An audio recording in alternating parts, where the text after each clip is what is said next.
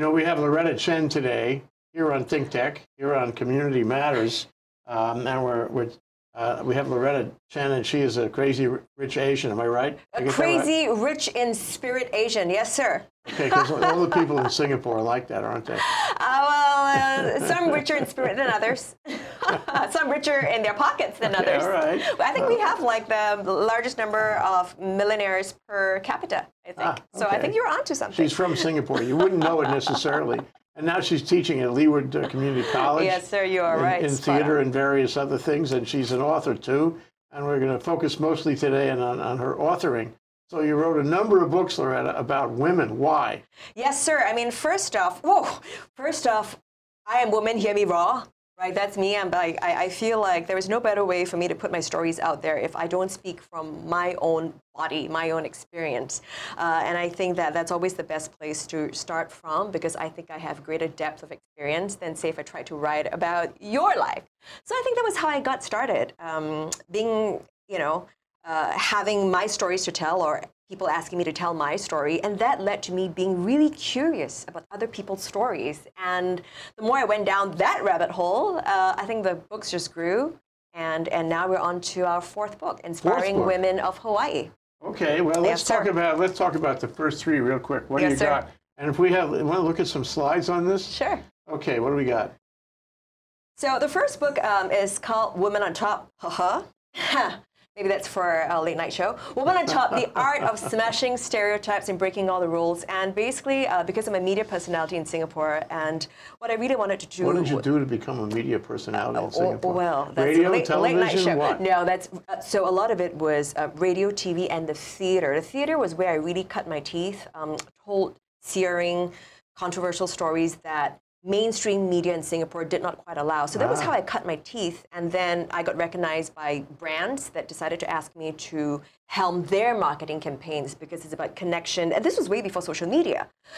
So I found out... You don't look that old. Oh, thank you, sir. Thank you. I love it. Yeah. So this is way before social media. So I found a niche in being able to communicate messages to a live audience. So that was my medium. So to answer your question, yes, it was theater, radio, TV, but it was the theater that got my name out there, and then the marketing campaigns, and then the radio shows, and the TV appearances. Oh, wow, you were pretty active. You have a PhD. What's the subject?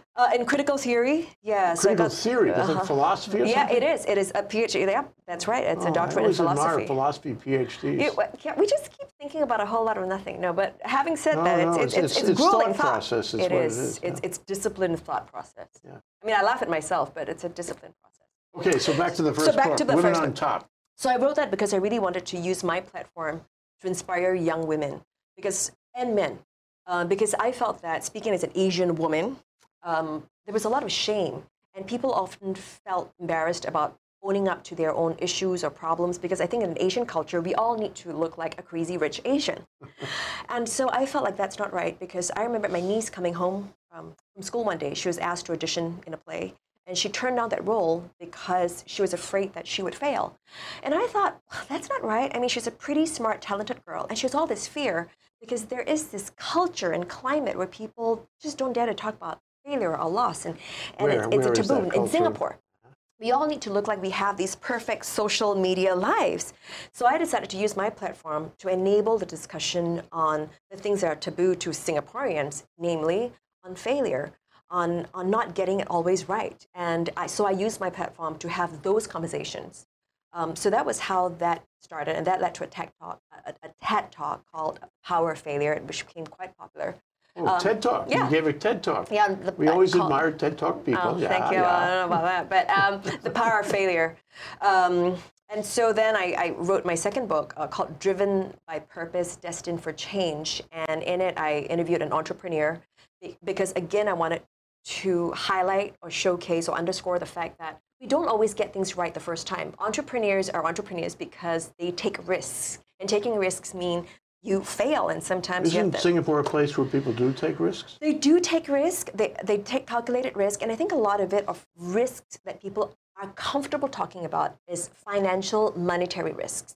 But the kind of risk that I also wanted to enable a conversation on is emotional risks, mental risks, taking risks on your beliefs, your social values, and ego dashed, whatnot. Right? And I mean, get this. I mean, in Singapore, we don't have freedom of speech. It's one of the things that we campaign and champion because we still don't have, there is a law called repeal, we're part of a team working on repeal 377A because homosexuality is still banned in Singapore. But it's not just homosexuality. I mean, it really is a subset of a bigger picture that not everyone is equal.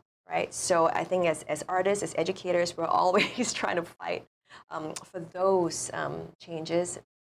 So, you know, America for me is a great place to be. I think when I was in UCLA, I think it was my formative years. So I decided to come back in 2015. But that's my second book. Is this where I talk about my third book now? Yeah. This is where you talk about the third book. So I love that we're just all over the place. And then we come back to the point. So my third book is called Madonnas and Mavericks, Power Women in Singapore. And I had the pleasure of interviewing 17 of the most illustrious women in Singapore, including our current president. Oh. She's the first Muslim female president, Halima Yaqub. And I realized that the readers were thrilled at reading the stories of these women because we asked them questions on their overcoming. Their struggles. It's not just about celebrating our success. And look at me, I'm so rich and beautiful and gorgeous, but these were all the hurdles I had to cross to get to where I am today.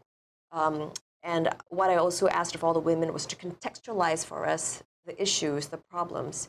And that was hugely empowering because it allowed for a dialogue and conversation about then and now and about the battles we have won and the battles we have to still fight. The model is you have women who are successful. You want to find out how they got to be successful. That's right. And you want to find out what they had to overcome to be successful. That's right. And how we narrow down that list, too. It's not your typical Forbes list of successful women about, you know, how much money they make, but in their spheres of influence, whether it's in education or the arts or in sport or in advocacy. So it's a whole range of women. And it's a formula that I repeated for our fourth book right here in Hawaii. You ever criticize them? Respectfully, I think to agree to disagree, because even in my third book, what I did was I had our president and incumbent politician of the ruling party, and I also had the highest ranking member of the opposition party, you know, in the same book. Oh, no. And you know, so you can read obviously the differences in opinion, and of course we leave the audience to, the readers to make up their point of view. And for me as an author, as an educator, as an artist, I feel like my role is to really create, connect, communicate, and get their ideas and thoughts out as truthfully as I can. So what's your MO in terms of, hi, Miss President, I'm Loretta. I want to come over and spend the afternoon with you, and I'm going to bring a little tape recorder, I'm going to bring my steno pad, I'm going to take notes, and here's some of the questions I'm going to ask you, and this is why I'm writing the book. Right on. Kind of like how I accosted you too, right, Jay? You'll like that. Yeah. I am that way. I mean, I'm just like, I mean, I told myself I gotta roll with the punches, and I better walk the talk. You know, if I'm trying to go out there and urge, you know, young men and women to take risks, I better walk the talk. I can't just like hide behind all say. Oh. So I do that, and that's pretty much what I did. Are you famous there? Yeah, pretty much in Singapore, I think. It's one of those weird questions. I think someone else should answer it for me, but yeah. Okay, there's nobody else here. It's just you and me, Loretta. Yeah, yeah. Okay, so now you've written three books about women. Yeah. Okay, and you're about to tell us about the fourth book, which is the one that's about to come out, am I right? That's absolutely right, October 21st. October 31st, that's very, okay, that's very soon. Yeah, yeah. And that's also about women here in Hawaii, right? That's right. So why all these women? What about a man's book? Are we getting to that? Where is that in the offing? We are getting to that. So I would come and accost you and say, Jay, would you allow me to come record you on my little iPhone? And you will say yes. So once I have you down, then the rest will fall in line. It'd be very interesting. Okay, let's do that. So on air. Okay, all right. Okay, there we are. That's an engagement. All right. So let's talk about the fourth book. What is it? And what is it? How is it different? I guess it's different because these are people in Hawaii. These are women in Hawaii. But the same model. You find the same model and say hi. And I'm coming over this afternoon. Come over to accost you, and you don't even know me. I'm from Singapore, from another island. Yes and no. I think, yes, the MO is the same. No, and that I'm writing from an outsider's perspective. I cannot posit to say that I'm a local girl. I'm writing because I have insider information and perspective the way you have. So I literally, let's take it back a notch. I mean, I came in 2015. Didn't know anybody except for Shirley Daniel. Okay. and she runs PAMI, the Pacific Asia Management Institute, and they did a show on Paul Zucco, yeah. Who was a commandant, who was the commandant of the Coast Guard last yeah. week in the Paul Chung Memorial Lecture yes. at the Hawaii Prince, and we took that yeah. and we saw Loretta. Not the first time, but we did see Loretta there. Yes, exactly, okay. And I accosted you too. Yes. So you're like that. I am that way. Yeah, so anyhow, I moved here because I just had a calling, like I had to be here. And it proved me right, because 2 weeks later, I meet my now husband. And so Hawaii is now my home. So let's take that back a little bit. When I first came here, I had no idea what I was going to do. I just knew that I had a vision that my gifts were to create, connect, communicate.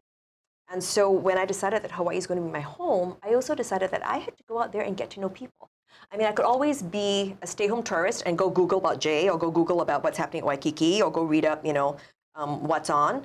But I felt that the best way for me to be connected with the community was to go out there, talk to people. My gift was writing, talking, listening. So I thought I was going to propose a book.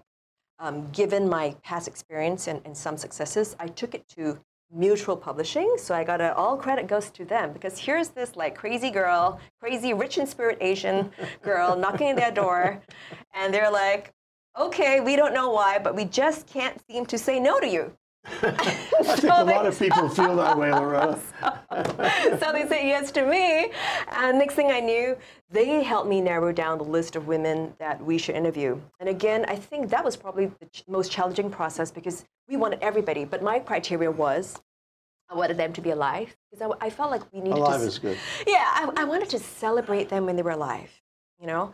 I also wanted a range of ages, because I felt that, I mean, having started my career young, I mean, I knew that I was, I don't want to say victim, but I was challenged by ageism, right? Because people looked at me like, we can't take you seriously because you're only, you know, 16. But look at today. I mean, we have activists that are, you know, breaking down walls, you know, in high school and even younger. So that's what I told Mutual and the team, that I wanted a range of ages, and I wanted them to be across a range of spheres of influence. So not just the Connie Lau, who is in the book, not just Mazie Hirono, who is in the book, but I also wanted like Puanani Burgess, who is an advocate. I also wanted Raiatea Helm, who is a native Hawaiian singer. And we also have Kim Koko Iwamoto, who is a transgender politician and advocate. So I wanted a whole range of women. A lot of them have been here. Oh, yeah. Yeah. So I should interview you next time. But that was really the biggest challenge, narrowing down the scope of women. Mm. Yeah. So you showed me a list of some 24 yeah. women. This has to be the most ambitious book you've undertaken. Yes, actually, when I did complete the manuscript, we had actually, I think, closer to 33 women. Oh my God! But publisher said it's going to be like this thick, and no one. I mean, even if people wanted to read it, I mean, it's hard to lug this book around, and I mean, it won't make financial sense for them as well, because they were publishing it. You know, not me. I'd be like, let's go publish it. So we had to, unfortunately, take out some stories. That was the hardest part. That was the next hardest part, to communicate that to my interviewees as well. And we narrowed it down to 24 very diverse, illustrious, and strong women. Okay, Loretta Chen, when we get back from our break, yes. we're going to start talking about some of them of interest. And I'll tell you why you remind me of Dave Heenan. Dave Heenan used to be the president of Theo H. Davies. He was the dean of the College of Business at UH Manoa, okay. and most recently he was a trustee of the Campbell Estate, and he has written a lot of books. And when we come back, I'll tell you why you remind me of him, and it's not because he's a crazy rich Asian. We'll be right back with Loretta Chen. Aloha, I'm your host Sharon Thomas Yarbrough of Sister Power here at ThinkTech Hawaii, and Sister Power is all about motivating, empowering, educating, and inspiring all people. And we have various subjects here. Sister Power is here at ThinkTech every other Thursday at 4 p.m. Again, my name is Sharon Thomas Yarbrough, host of Sister Power. We look forward to seeing you. If you have any questions, feel free to contact me at sistersinpoweringhawaii@gmail.com. Look forward to chatting with you soon. Aloha. Aloha, y'all. My name is Mitch Ewan. I'm from the Hawaii Natural Energy Institute, and I'm the host of Hawaii, the State of Clean Energy. We're on every Wednesday at 4 o'clock, and we hope that we have interesting guests who talk to us about various energy things that are happening in Hawaii, all the way from PV to windmills to hydrogen, close to my heart, electric buses and electric vehicles.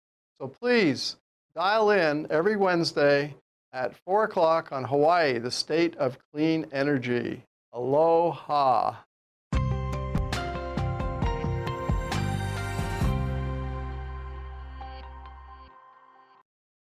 Okay, you did it again. You weren't around for the break. You didn't hear what Loretta was saying during the break. But it was very interesting. It was about her secret sauce. Oh, yeah. And how she approaches people. You want to talk about that for a minute, Loretta? I think it's just going in there with a lot of, you know, a lot of guts and not be afraid that they slam the door in your face, and then not being afraid to say, to take no for an answer. So if they say no, I'll say, oh, please, please don't say no. But if you say no, that's okay. I completely understand. I'm very respectful, but please don't say no. It's very important to be able to deal with, you know, rejection. Oh, rejection. Yeah, it is. It is that. It's actually the secret sauce, you know, being able to deal with rejection, and then, yeah.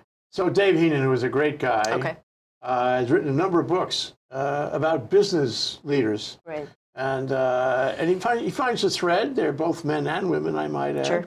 And he gives you a little bio sketch, or a story that happened in the life of these individuals, many of whom are famous on a national level. Right. And he calls them up on the phone. He goes, he flies to meet them. Yeah. He interviews them no matter what. And yeah, he writes these great books. There's a number of them, and we've talked to him about some of those books. Yeah. Anyway, so let's talk about your new book. Yes, sir. First, I want to ask you to read something out of it. Okay. So we can see about your prose, Loretta. Wow, they're putting on the spot now. Whew. Wow. The title of the book? The title of the book is Inspiring Women of Hawaii. Okay. By Loretta Chen. Okay. Okay, and it's going to be on sale in October? October 21st at Costco, Target, Amazon, Barnes & Noble. Yeah. Yeah, and everyone's invited to the launch party November 1st at the YWCA. And that's only the beginning. Hope you're ready for a bestseller. Oh, thank you. Yes, I hope so. And truly, I think all these women have bared their souls and shared their secret sauce. And some of them actually shared some very personal things that they have not shared ever before. Oh, so I want that here. Okay. So let's talk about your prose. First of all, can you describe for me why your prose is different from all the other prose in the world?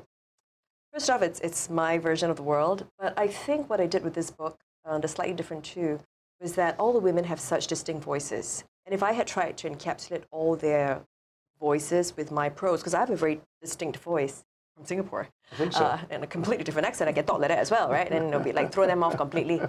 I decided to use their voices, so I turned the format into a question and answer format where you can hear my voice as the interviewer, and I tried as best to capture their prose. But of course, I had to edit, I had to listen very thoroughly and clean up all the pukas and make all the links. Put the reader in the room. And put the reader in the room, right?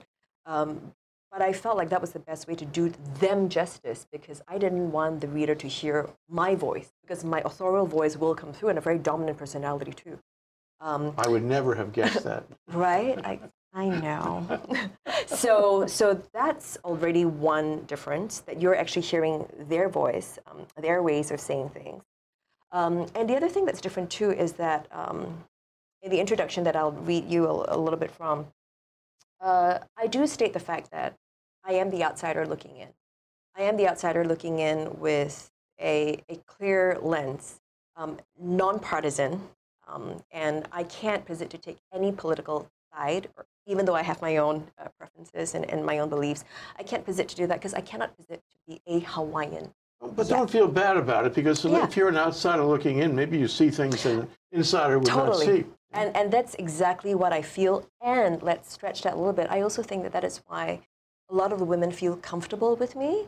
I like to think so, because I state my ground that I'm not going to take sides. I am not, I don't know if your history is with this person or that person. So I'm going to just report the story most objectively based on all the facts and figures and data that I collect and based on the things that you tell me. Robert Heinlein, a fair witness. That's what we want from you, a fair witness. So read your part in the introduction that you wrote. Okay, I would like to think that every part is worth reading, but since I only have 30 seconds. So while no two stories are alike, what is common in all these diverse accounts is the overwhelming sense of overcoming. These women unabashedly share what they had to undergo to get to where they are today. The climb can be arduous and unglamorous and not always natural, but what does make it beautiful is their unyielding passion, their strength and spirit, and staunch belief that things will always get better. They have embraced challenges, pain, taken a stab in the back, a kick in the face, a slam of the door, and they all somehow find the courage to say in their own way, okay, if this is how the world rolls, this is how I will rock and roll. They have never allowed their circumstances to define them and instead saw it as a challenge to overcome. None of them used the victim card. Oh, boo-hoo, poor me. It's my parents' fault. It's my ex-husband's. It's my soon-to-be baby. It's my future lover's fault. None, zilch, nada. They instead all had a similar rallying cry. Whether I like it or not, this ball is in my court, so what can I do? So either consciously or unconsciously, these women have all marched to the beat of their own drums, and in so doing, crafted their own personal worldviews, distinct life philosophies, created their own style of authentic leadership, are true beacons of light, worthy of being exalted as inspiring women in their own right.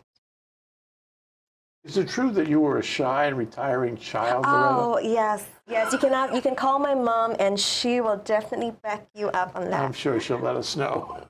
No, my mommy just adored me, and she said, go on and be the brightest, most, biggest bundle of joy you can possibly be. And I am everything that I am today because of my parents. I mean, they love me so much, you know, and that's so very nice, very nice. It is. Family is so important. So let's talk about some of the people in your book. Yes, sir. Okay, let's talk about Connie Lau first, because you know, she's the CEO of HEI and has a tremendous influence in this community and in the business community too. So what did you capture from your discussion with her? What did you write about with regard to Connie Lau? I mean, first off, obviously, I was humbled and honored that Connie Lau, who pretty much, you know, is CEO of half of Hawaii, would agree to speak to this unknown girl. But what I really took away is her sense of humility. And the biggest lesson that I think she embodies and shares is the art of listening. She said that one of the biggest lessons that she learned when she was a fairly young leader doing the board of trustees or the trust issue was about listening, that there were many parties who were very upset and very angry. And she really learned that listening was the most important. And the other thing that she shares is the importance of service leadership. In fact, I asked her, I said, if you had to write a book, what do you think it would be about? And she said, I think it would be something about being a servant leader. Well, let's go to that for a minute, because that's a thread, you know, at least in all of the interviews in this book, and maybe in some of the others too. What is leadership in your perception of it? And what did you learn from Connie Lau and others about it in a community which we have a lot of people who are elevated to high places? We have a lot of people who occupy very special, important positions in the community, but it's not clear that we have a lot of leaders. Sometimes one is not the other.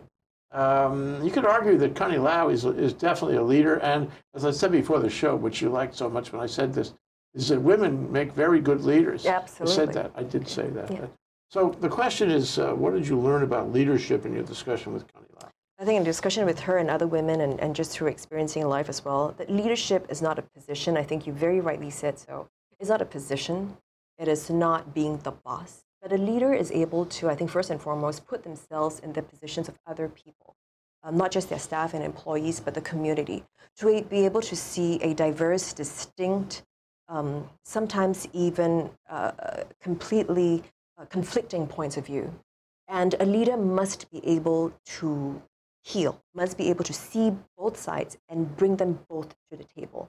A leader must not be afraid to shy away from dissension or argument. It's not to say I shy away and let's pass on the buck to someone else and get them to solve the problem for me, but to recognize that it is going to be messy, but the leader takes charge and yet has the foresight to think further, has the hindsight to think about the context and where we have come from, but also have the depth of understanding of the situation or situations and circumstances, but also have peripheral vision to be able to see all points of view and bring them all together.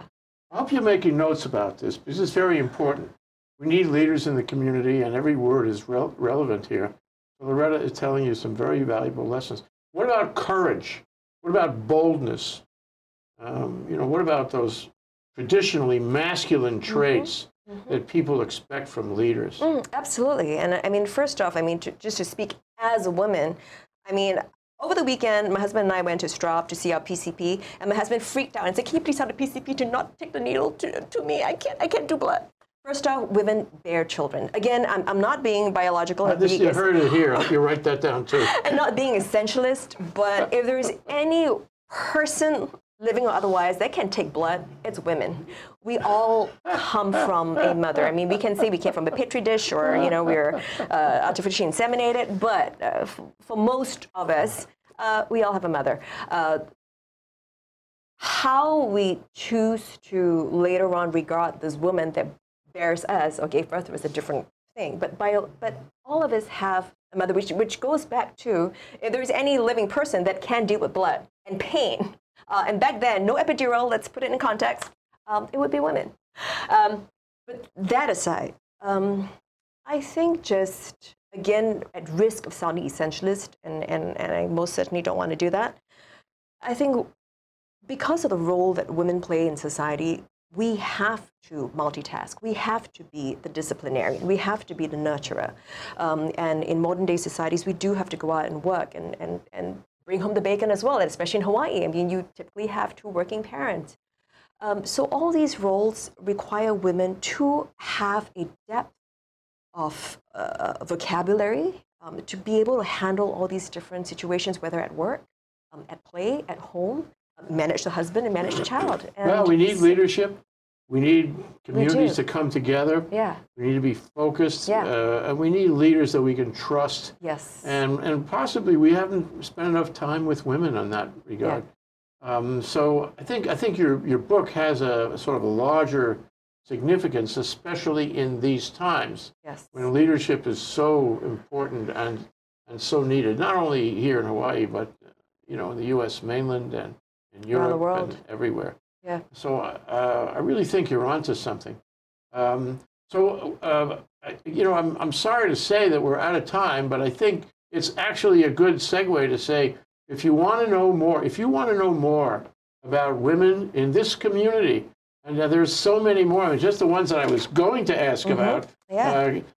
Mazie Hirono, Kathy Inoue, Raiatea Helm, who was here recently, right. Puanani Burgess, Maya Sartoro Ng, who is the sister of Barack Obama. Yes, who is very well loved, yeah. All of these people, important that we should know them and see them as leaders and find out how they think and how you think about them. So the point is, on October 21st, hide thee hence, get on Amazon, and take a look at the book, because there are 24, I get that right? There are 24 women leaders in the book you can learn from. That's right. Thank you, Loretta. Thank you, sir. And during the break, you also did say we can do a musical on the women, so we're going to get Jay to do that together with us. Okay, we're going to make this book into a musical. She's got, you know, theater experience, so we'll do that at Leeward. Yeah, we'll all be down. Thank you, Loretta Chen. Thank you, Jay. Really wonderful to talk to you. I appreciate talking to you. Good luck on the book. Thank you very much. Thank you. Aloha.